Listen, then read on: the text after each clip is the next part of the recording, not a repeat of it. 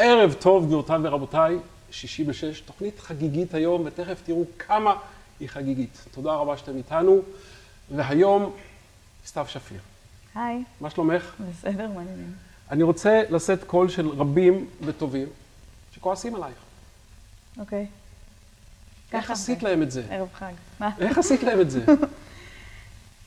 איך עשיתי מה? לקחת אותם בידיים, 2011 והבחירות של 15, ונשאת קול נפלא קדימה, ואת לא שם בשבילם.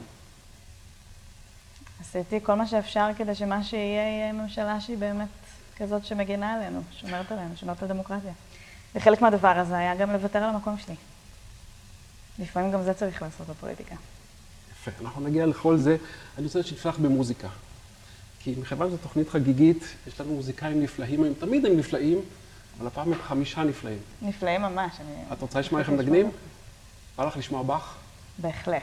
זה קונצ'רטו מספר 2 שלו, בלה מינור, ותכף נציג אותם בשמותיהם, הם ידועים כחמישיית צבר.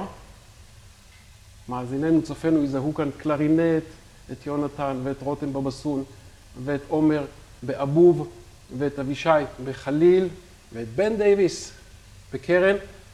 חבר'ה, תנו קצת באך לכבוד החג. הנה זה באך.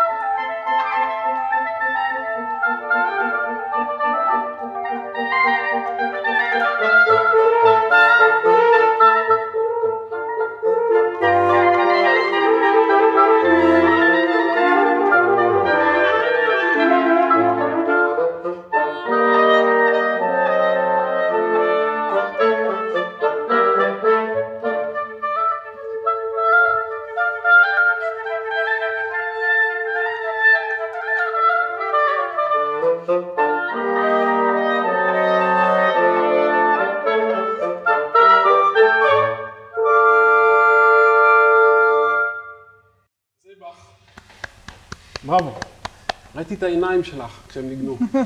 ויש מושג באמריקאית, a penny for your thoughts. מה עבר לך בראש כשהם ניגנו? אה, מה עבר לי בראש? אני... לא יודעת, אה, כמה ש... כאילו, זה נשמע נורא בנאלי, כמה שבאך גאון.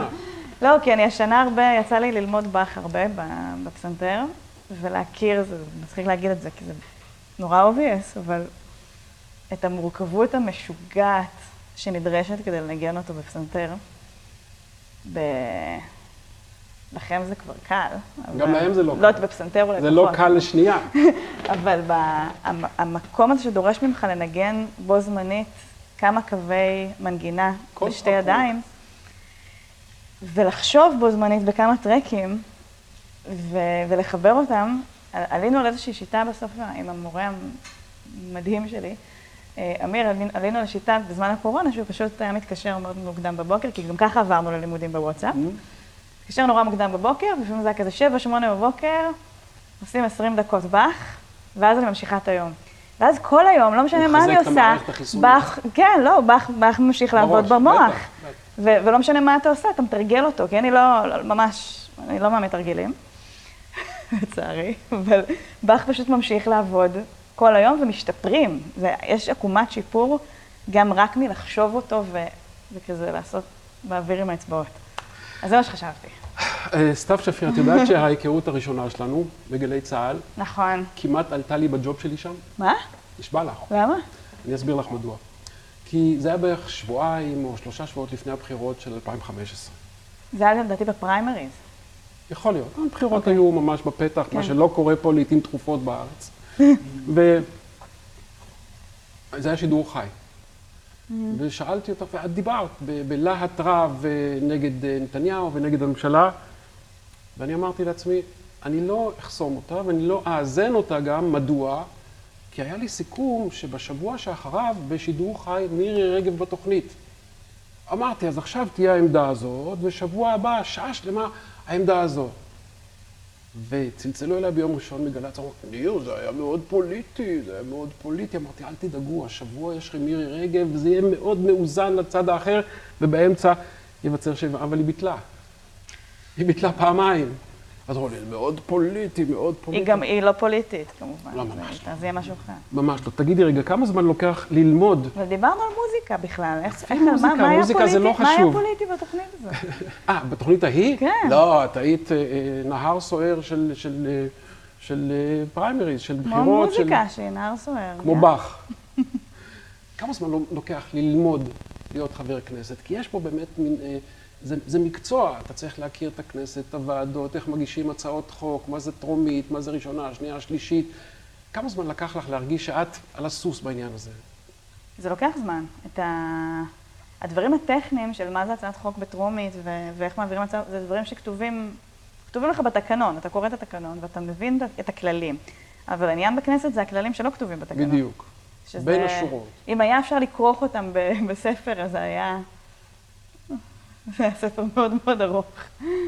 אה, ושם זה סיפור אחר לגמרי, שהוא המון מבוסס גם על אה, אה, סוג היחסים שיש לך עם אנשים, מאוד מבוסס על היחס שיש לך עם הציבור, על איך אתה, מה השיטה שאתה עובד בה. אני תני לי הייתי... דוגמה לשיטה אחת ושיטה אחרת. שיש אנשים שהם מאוד, יש את הצד הטכנוקרטי, יש אנשים שהם יודעים להיות טכנאים של חוקים. כלומר, זה בדרך כלל היו לתת לי חוקים... שם אחד, ש- או שני- שני שמות, מ- נגיד, משני המקומות? היום כבר לא כל כך מעבירים חוקים, כי היום הכנסת כאילו לא עושה כל כך כלום. נגיד, אז קשה עד לפני- עד לפני. שנה, פחות יש אנשים יותר. שהם מאוד, שזה העניין. אה, הם מחוקקים טובים? הם פרלמנטרים טובים? אני לא אגיד בהכרח שזה, שזה אומר טוב או רע. כן, כי, אבל הם יודעים כי את אתה יכול העבודה. להעביר חוקים שהם תיקון של אה, סעיף אה, 159ח כן. באיזה חוק קטן, זה עובר כמו חוק, אבל ההשפעה של זה היא יכולה להיות. מאוד מאוד שולית לפעמים. אה. ו- ו- ומצד שני יכול, יכול לעבור חוק שהוא עם השפעה עצומה. זה לא אותו דבר, זה לא אותה חיה. מהמם. כלומר, כש, כשאנחנו באנו למשל להעביר את חוק שכירות הוגנת, שזה חוק שעבדתי עליו כמה שנים, החבר'ה פה מסתכלים בעניין רב על חוק שכירות הוגנת, אוקיי? כמה שנים באתי אליו מה אמרת? בהתחלה, הנה, תודה. אה, ובאתי באתי איתו בהתחלה, ו- והסתכלו עליי כאילו נפלתי מהירח, מה את רוצה, מה הבעיה בשכירות? ואז שאלתי את הח"כים האחרים, תגידו, אתם... אה, יצא לכם שכרתם- לגור בשכירות? כן, כן. והסתבר שאנחנו ממש מעטים בכנסת, האנשים שחיים בשכירות, היינו ממש ממש מעטים, בודדים. אז הקמתי איתם את שדולת השוכרים, ואמרנו, בואו בוא נראה מה זה, זה לא ש... זאת אומרת, הלוואי על כולנו ש... שיהיה לנו דירות, אבל, ה... אבל זה לא המצב, יש 600 אלף משקי בית בשכירות, והם חיים בלי שום תנאים נורמליים בתוך החוזה עם בואו, ועם מחירים שהולכים ומסכים. אה, אבל אף אחד בממשלה לא הבין על מה אני מדברת. עכשיו, כשאתה בא עם משהו כזה, שהוא חוק ענק, אז אתה צריך לעשות עליו קמפיין, בטח אם אתה בא מהאופוזיציה. כל זה בעבודתך כחבר כנסת מן השורה. אז קמפיין, מה זה אומר לעשות עוד לא הגענו לוועדת השקיפות שעמדת בראשה. לא, זה לפני, זה לא ועדות, זה חוק. כן. ומה זה קמפיין? קמפיין זה שאתה אומר, אתה יוצא לציבור ואתה מגייס את הציבור לעשות ביחד איתך את המאבק על החוק הזה. איזה כוח יש לציבור? כדי לשכנע את הצד, כוח ענק. באמת? בלי הציבור אפשר לעשות כלום. כלום. זאת אומרת, הקולות של הציבור, ווצ'ה פופולו מבחוץ, מגיע, חודרת אה, מכותלי הכנסת. לציבור יש כוח ענק. באמת? ופוליטיקאים, הציבור יכול לסובב פוליטיקאים על האצבע הקטנה שלה, הציבורית הקטנה שלו, וכל הזמן מסבירים לנו כאילו זה לא נכון, וגורם לנו להרגיש שזה לא נכון, ואז אנשים נהיים מאוד לא פעילים, וגם מפסיקים להגיד את העמדות שלהם, כן. ומתחילים לפחד, ואז באמת מיצב ותרנגולת, כן. נוצר מצב שהציבור מפסיק להשפיע. כן. אבל יש לציבור השפעה ענקית, אם, אם מתלבשים על חבר כנסת אחד, בקבוצה גדולה של אנשים, בקבוצה גדולה אני לא מתכוונת למיליונים, אני כן. מתכוונת לכמה מאות אפילו. אבל שנשמעת. אבל שעובדים ביחד. שיש לה גם לובי בעיתונות. לא, שעובדים ביחד בצורה מאורגנת, בלי לובי, אנשים, אנשים פשוטים. כזאת. כל דבר משהו שהוא... הצעת חוק שנדחפה חזק מאוד על ידי הרחוב. א', החוק הזה, את שכירות הוגנת העברנו, כן. בסוף בזכות הציבור. אוקיי. העברנו את זה מהאופוזיציה. הממשלה לא רצתה להעביר כלום. בסוף הם הורידו, זה היה מלחמה, וירדו מהחוק דברים מסוימים שהם מאוד מאוד התנגדו להם, אבל הצלחנו להשאיר חוק ש, שיצר את חוזה שכירות, הוגן, רק בזכות הציבור. אם, לא, אם הציבור לא היה מתגייס, לא היינו מצליחים לעשות את זה. תחזירי אותי עוד, עוד רגע לשאלה, תוך כמה זמן הרגשת שאת חברת כנסת משפיעה? לא, הרגשתי שאני משפיעה. חודשיים, חצי שנה? שנה? לא, לקח איזה שנה עד שהרגשתי שאני משפיעה, וזה לא היה בחקיקה, זה היה בוועדת כספים. שמה? הבנתי. איך, איך באמת, אני ראיתי את ספר התקציב. מה, זה העובי שלו פחות או יותר? כזה. משהו כזה? אין סיכוי בעולם... משתמשים בו כמעצור לדלת ברוב הלשכות בכנסת. אין סיכוי שבעולם שמישהו יכול... אמיתי. והבנתי, תגידי לי אם אני צודק. הבנתי גם, תגידי לי אם אני צודק, שמעבירים תקציב, אבל התקציב האמיתי מתחיל אחר כך. נכון, אבל כמה זמן יש לח"כים לקרוא את זה? כמה? כמה? יומיים? לא. כמה? ניחוש? מה? שבוע? שבע שעות. שבע שעות? לפעמים, לפעמים פחות. זה לא חוקי. אה, נכון. איך את הסתדרת עם זה? בתקציב הראשון שהצבעתי עליו ב-2013, זה היה תקציב, אה, לפיד היה שר האוצר, זה היה תקציב, חשבתי שזה, שהתקציב הוא באמת סדר עדיפ, סדרי עדיפויות של הממשלה, זה מה שזה אמור להיות. תקציב זה החוק הכי חשוב שהכנסת מעבירה. הוא החוק שהוא בעצם מייצג את מה שכל הכנסת מתכננת לעשות למען הציבור. אז אם אנחנו עכשיו מטפלים בעוני, או שאנחנו מטפלים בקורונה, או שאנחנו מטפלים בכל תקציב אה, ומה שקורה בשעתו. וה... וזה גם החוק היחידי שמפיל את הממשלה. אם תקציב לא עובר, אין ממשלה. אוטומטית. זה נורא נורא חשוב, כן. אה, ולכן מאוד התכוננתי אליו, הקמתי כזה צבא של הרבה מתנדבים, וידענו, מראש כבר התחלקנו לצוותים כדי לקרוא את הדברים הנכונים, לעשות את הכל הזה. קיבלנו אותו באמת כמה שעות לפני, כתבנו המון הסתייגויות, שזה אומר התנגדויות לסעיפים בתקציב. עכשיו, מה המטרה של זה? זה לא סתם כדי להעביר את הזמן, זה כדי, ככל שאנחנו מושכים זמן, יהיה לי יותר זמן לקרוא את התקציב ולהבין מה קורה בו. בעצם אני כאילו מנהלת מאבק אחד של, של, של משיכת אה, זמן. פיליבסטר? פיליבסטר זה המשיכת זמן הזאת. כן. מצד אחד עושה את זה, ומה שזה משאיר לי, ולצוות שלי, זה זמן להבין באמת מה קורה, אה. כי אני צריכה זמן כדי ללמוד מה, מה העניין. אין סיכוי.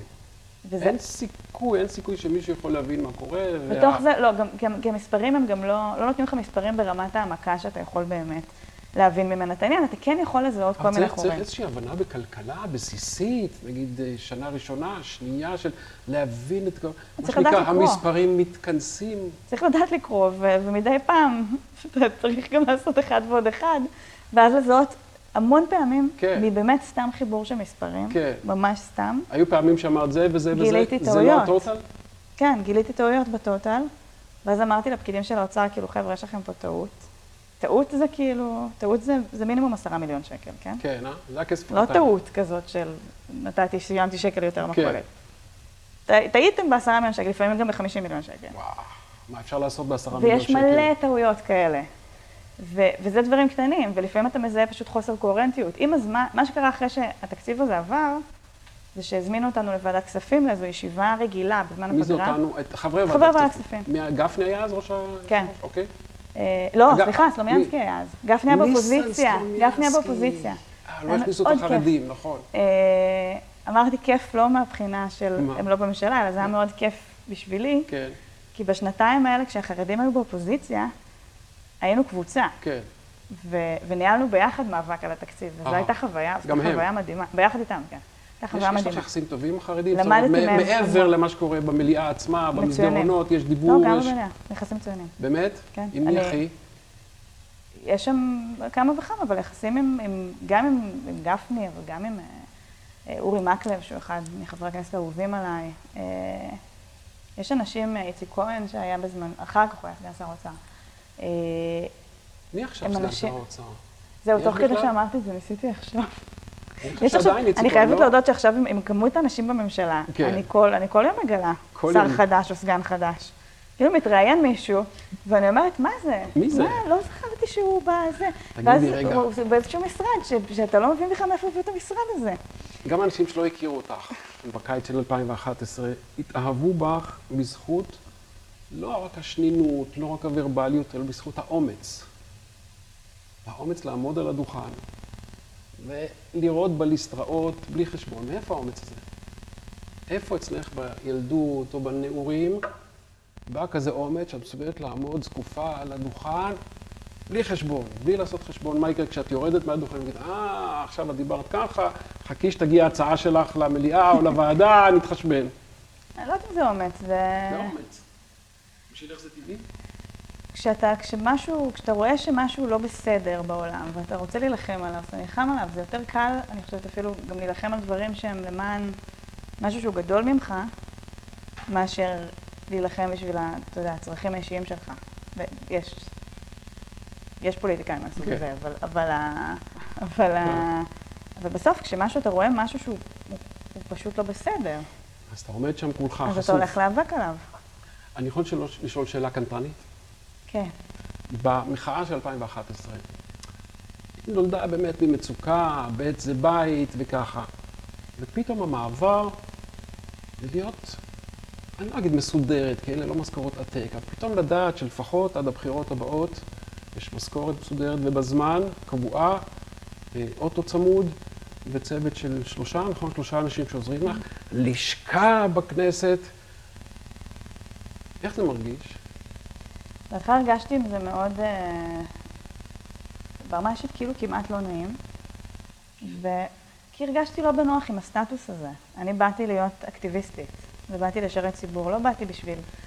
ההתייחסות לסטטוס הזה, גם לטייטל, אה, נראתה לי מלאכותית.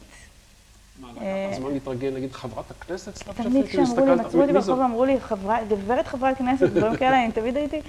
כי, כי אנשים כאילו שמים איזה חוצץ באמת מזויף בינם לבין אנשים בכל מיני תפקידים. וזה שטויות במיץ הדבר הזה, בתפקידים האלה והטייטלים האלה. בסוף, מה זה באמת? כאילו, אם באת לשם לעבוד, אתה עבדתי, היו ימים שעבדתי 18 שעות ביום, כלומר שהשעות היחידות שאתה לא עובד זה אתה תשאלי ישן. רגע לשאלה. כמה לא, נעים- כמה נעים היה שמגיע, מתי משלמים? בראשון לחודש, בעשרה לחודש? אפשר להישען אחורה ולא לחרוד. לא היה לי כזה רגע. באמת? ברור, כל דבר, כל דבר שעשיתי והוקדש במאה אחוז למשימה, למשימה שלי בעולם, שזה היה זה לעשות את התיקון שאני רוצה לעשות במדינה, הכל. כאילו, אין, אין שום, אין שום... אה, גם בגלל המקום שבאתי ממנו, שהיה מתוך המקום הציבורי, מתוך המחאה, אז, אז לא הרגשתי שמשהו מהדבר הזה הוא כאילו שלי. אה, ולו לרגע לא הייתה איזו תחושה שהסתכלת במראה ואמרת, אני חברת כנסת. איפה הייתי לפני חודשיים, שלושה, שנה וחצי, שנתיים? לא. אימא! שיחקתי אותה. להפך, הייתי ממש שמחה אם, הדברים האלה לא... כאילו הייתי, אני חושבת שהדברים האלה הם הם באיזשהו מקום מפריעים. בתכלס, מה באמת אתה צריך כח"כ? באמת באמת, כן. אתה צריך צוות הרבה יותר גדול, שאני גייסתי אותו. ממתנדבים, עבדו איתי כל הזמן מאות מתנדבים. לשכה. של, לא, בנינו אחת. לשכה משפטית של מתנדבים, לשכה של חוקרי תקציב, לשכה של כלכלנים. בנינו, זה הכל היה מתנדבים. ש, אה, ואיפה שאתה יכול ואתה מוציא גם, אני הרציתי את כל הכסף שהרווחתי על להצליח לבנות את הדבר הזה. אה, אתה כל הזמן צריך, לגייס עוד אנשים, אתה כל הזמן צריך לפגוש עוד לא אנשים, יש ולשוב לגייס. אותם ולעשות. אתה, אתה שייך לציבור. זה, זה כאילו... And rightfully so. אני רוצה להכיר לך את החבר'ה האלה. טוב? כן. תסתכלי כאן, מימין לשמאל, יונתן ליבוביץ' בקלרינט, ורותם ניר בבסון. הוא התקבל היום להיות אסיסטנט קונדקטור, מנצח משנה, עוזר מנצח בתזמורת הקאמרית הישראלית. רק נתפלל מכאן שהתזמורת אכן, שיהיה לו על מה לנצח. ברכות להם, ועומר פוצי, כאן באבוב. פוסטי, כן. אני מתנצל, עומר פוסטי. ואבישי סרוגו בחליל ובן דייוויס בקרן יער. יש לכם שאלה לסתיו? יש לכם מלא שאלות. אחת. תחשבו על זה. בינתיים בבקשה נגנו לנו עוד קצת. באך בסדר? מאותו קונצ'רטו בלה מינור. כאילו שיש לי פה בחירה, בואו. לא, בקלאסי, לא, בקלאסי, אה, לה מינור של באך, אה, הפרק השלישי באותה יצירה היא אלגרו, בסדר? אותי המוזיקה הזו ממלאת צניעות, גם אותך? למה צניעות? כי כל אחד מסתובב, הוא ואפסו עוד, מי בקטן, מי ביותר גדול, ופתאום בא באך כזה, או ושם את חמישייה- כולנו ב... כן, ואומר, הלו, אתם פירורים, כן. שם אותנו, בגודל הטבעי שלנו. הנה באך, בבקשה חברים.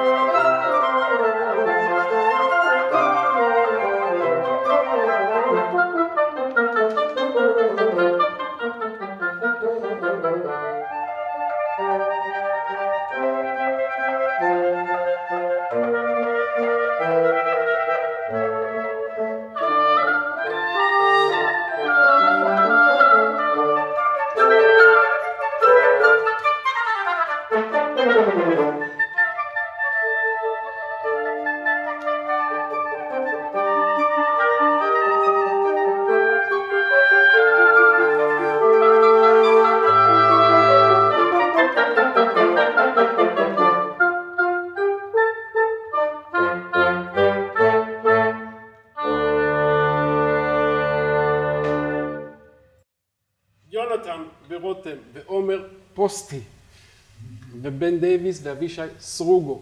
את יודעת שכשהתכוננו לתוכנית, הם שאלו אותי מי, מי אה, אורח או אורחת, אמרתי סתיו שפיר. יכולתי לשמוע בקול של רותם שדיברתי איתו, אה, הם שמחו. רותם, למה שמחתם? למה שמחנו? כי אני חושב שאנחנו יכולים להזדהות איתך מאוד. אה, צריך לעשות חוק, צריך? הצעת חוק שתווים צריכים להיות צמודים כשהם על עמוד תווים. אוקיי. נכון. שיהיה עמודי תווים. אפשר גם לבטל את התווים על הדרך. אה, אתם מזדהים איתה ב... לא, כי אני חושב שמבין כל הדמויות הציבוריות, את הכי קרובה למה שמסתובב בינינו, ו... ראיתי אותך בפיקוק לפני שבוע, נראה לי. לא, באמת, כאילו, ו- ו- וכל פעם שראיתי איזה משהו קטן שלך בפייסבוק, או... כיף, זה כיף לדעת שיש אנשים כמוך, ותחזרי לכנסת. עומר? תראה, אני... חברתית, לראות אותה כל כך פעילה וזה, כן. זה משמח לראות אה, חבר כנסת שבאמת פועל, כאילו חברת כנסת שפועלת עבור כולם, ובאמת זה מרגש שזה עוד קיים. אבישי? אה, אני חושב שאין הרבה אנשים בשבילי לפחות, בפוליטיקה, שאני רואה בהם מנהיגים, כאילו מישהו שיכול לסחוף אחריו, וכיף שיש אותך. בן? אני חושבת דמעות פה. בן? אותי דווקא סקרן לשמוע שאת התחלת ללמוד פסנתר. עוד יותר מתחברים אלייך. מילה לסתיו? אה, כן, זה מאוד מרגש, אה, קודם כל לפגוש אותך, וגם לראות שיש אנשים שבאמת הציבור הוא בסדר ראש העדיפויות שלהם. כאילו, כרגע בעולם, במדינה שאנחנו חיים בה, זה לא מובן מאליו. אוקיי, מה צריך לעשות משהו לא פייר? סקר מהיר. אם סתיו רצה בראש מפלגה שהיא מקימה, מי מכם מצביע לה? עומר? אני לא מצביע מה? כמו בארץ. אתה כבר יודע שאתה לא בארץ. לא, לא. לא. 80 אחוז, 80 אחוז כבר יש לך. תגידי לי משפט... והריק שצריך להגיד. אה, ריק, בדיוק. תגידי לי משפט קצר על הבוקר הראשון, אחרי הידיעה שאת לא בכנסת הבאה. וואי, זה היה קשה. מה היה הכי קשה? פתאום היומן מתרוקן? לא? הוא עדיין לא התרוקן. אמ, אני לא מצליחה להיות לא עסוקה, זה, זה, זה עניין, אבל לא, זה לא... זה היה קשה, אני הרגשתי... קודם כל זו הייתה החלטה מאוד מאוד מאוד קשה. כי זו הייתה החלטה של... אה, בוא נגיד שההחלטות לעשות דברים, כלומר לקחת סיכון וללכת על משהו קשה, באיזשהו מקום פתאום נראו כמו החלטות נורא קלות, לעומת ההחלטה הזאת של, של לצאת החוצה. אה, נזכיר, היה ראש בראש עם איציק שמולי, והוא ניצח את המאבקון הזה. לא, מה? זה לא מה שהיה. לא, לא היה פריימריז ל... בפריימריז אני הגעתי למקום שני אחרי כן. עמיר פרץ, עמיר פרץ. ואז... אה, אבל בית בלעד לא. עם, שמולי? לא, אז זה גם לא חשוב. מוחק את זה, ספרי את זה. אה, זה סתם ברכילות. אוקיי. זה לא עניין. מה, אתם מחוקים? מה זה קשור זה בדברים קשור. האלה? אני- אני ממש מסתכל לא, על זה מה לא שגרם קשור. לך להחליט, אני עוזב את מפלגת העבודה. מה פתאום? מה הקשר לבן אדם? מה פתאום? אז מה היה עם שמולי? מה שקרה היה שב... אה, ב...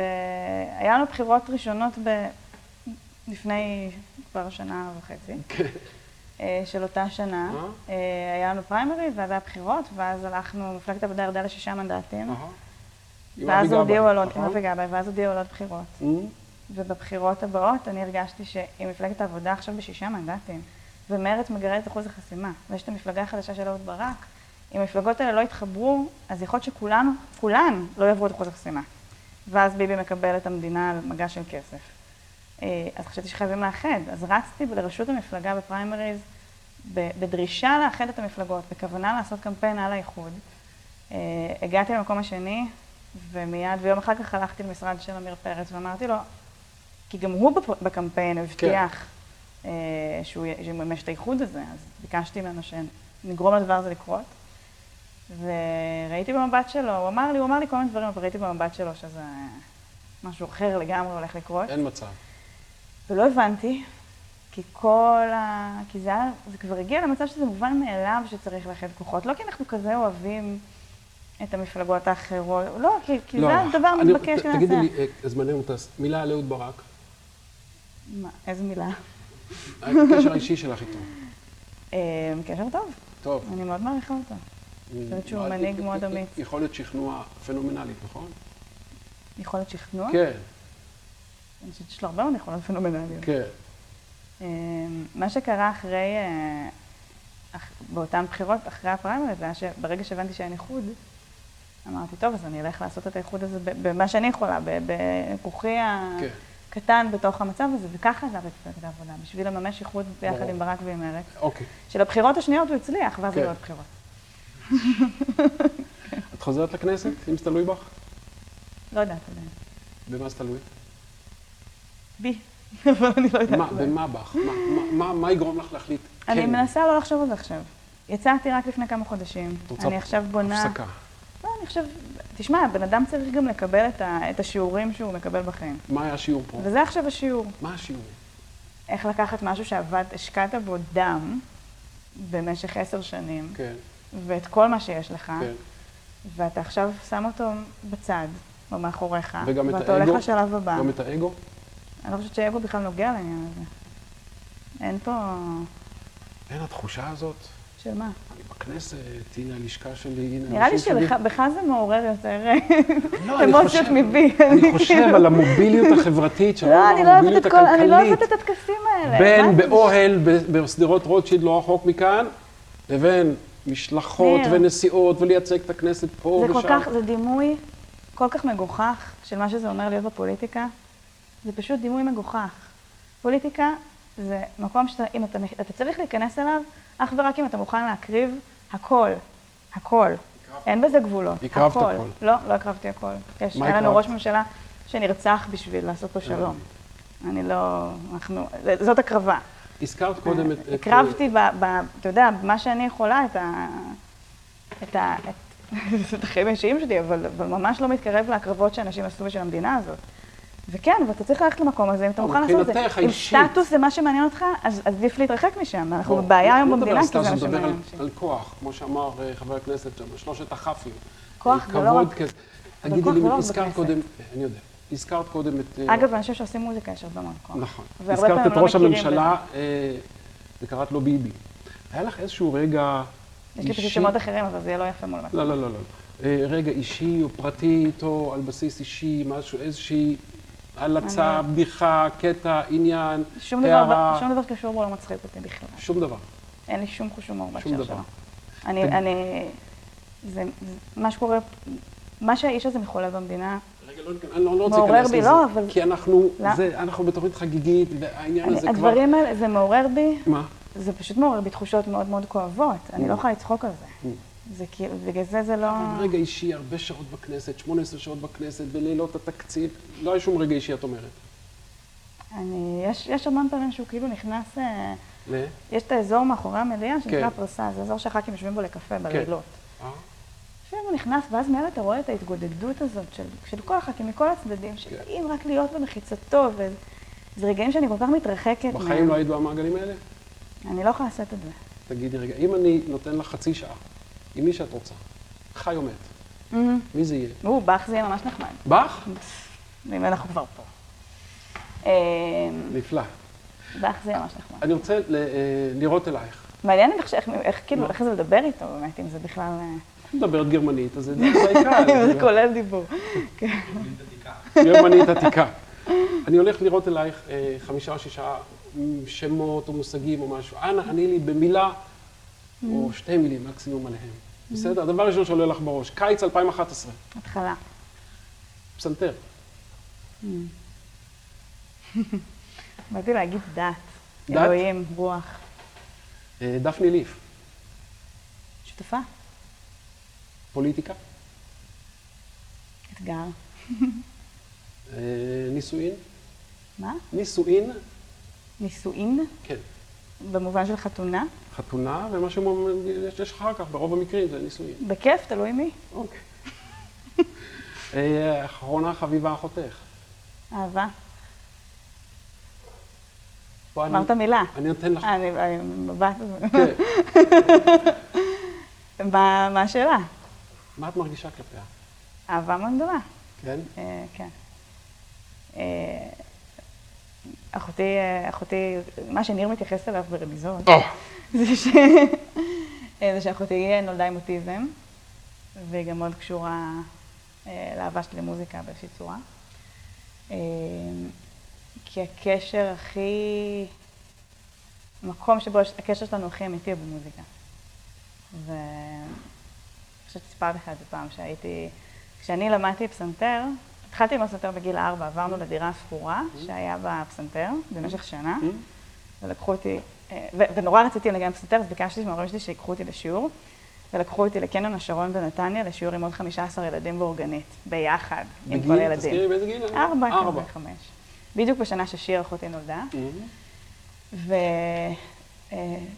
ותודה לאל על העלייה הגדולה מברית המועצות שהביאה לנתניה הרבה מאוד מורות לפסנתר, שבזכותן עברתי לשיעורי פסנתר עם מורה. ו... והתחלתי לנגן, ומאוד, הייתי מאוד, כנראה ממש מדברים- הפוך אנחנו מדברים מכם. על אחותך, את זוכרת. והייתי אוקיי. מאוד ב... הייתי לא מתרגלת ולא באמת קראתי תווים, כל הזמן כזה ניגנתי משמיעה. ואז עם אחותי, ראיתי שהיא מאוד אוהבת מוזיקה, ואמרתי, אני צריכה ללמד אותה, אז אני, אז אני חייבת ללמד אותה מתווים, כי ככה לומדים. אז לקחתי, והיא לא יכולה לקרוא, אז לקחתי תווים ושמתי להם מד- מדבקות צבעוניות, וקישטתי את כל האורגנית שהייתה לי עם מדבקות צבעוניות בתווים, ועבדתי איתה לפי צבעים, ניסיתי ללמד אותה בצבע, וממש היה לי חשוב שהיא תקרא תווים. ולקח לי זמן, היא דומה לך אחותך?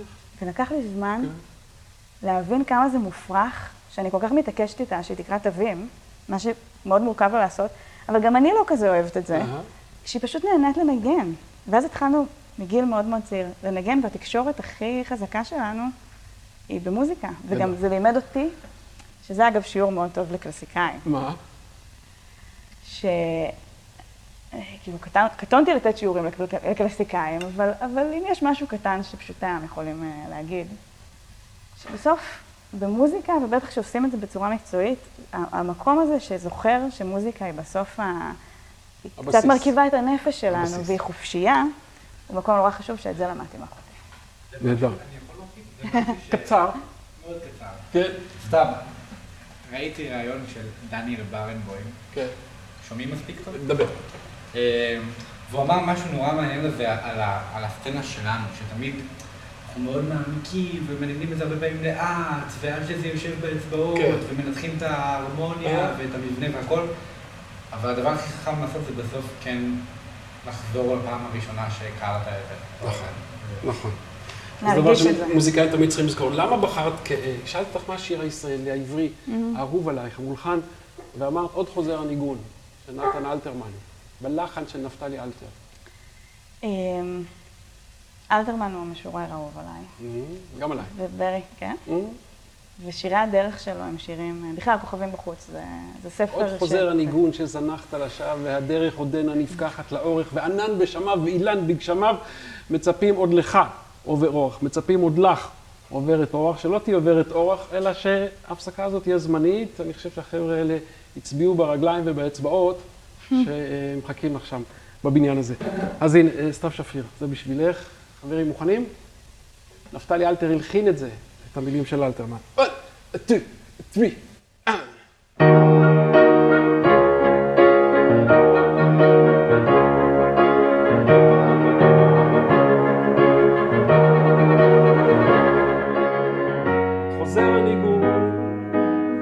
שזנחת לשווא, והדרך עודנה נפקחת לאורך, וענן בשמיו ואילן בגשמיו, מצפים עוד לך עובר אורח,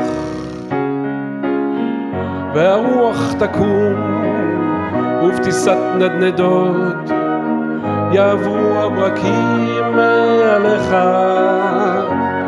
וכבשה ואיילת תהיינה עדות, שליטפת אותן והוספת ללכת.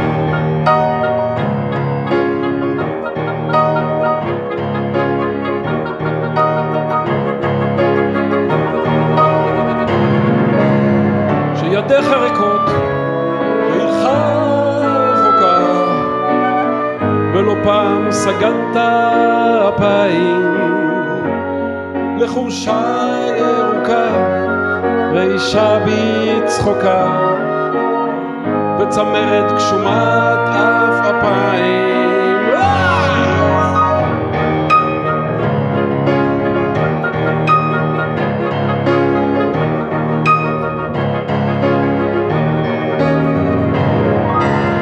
עוד חוזר הניגון שזנחת לשווא והדרך סתיו עודנה נפקחת לאורך וענן בשמיו ואילן בגשמיו מצפים עוד לך עובר אורח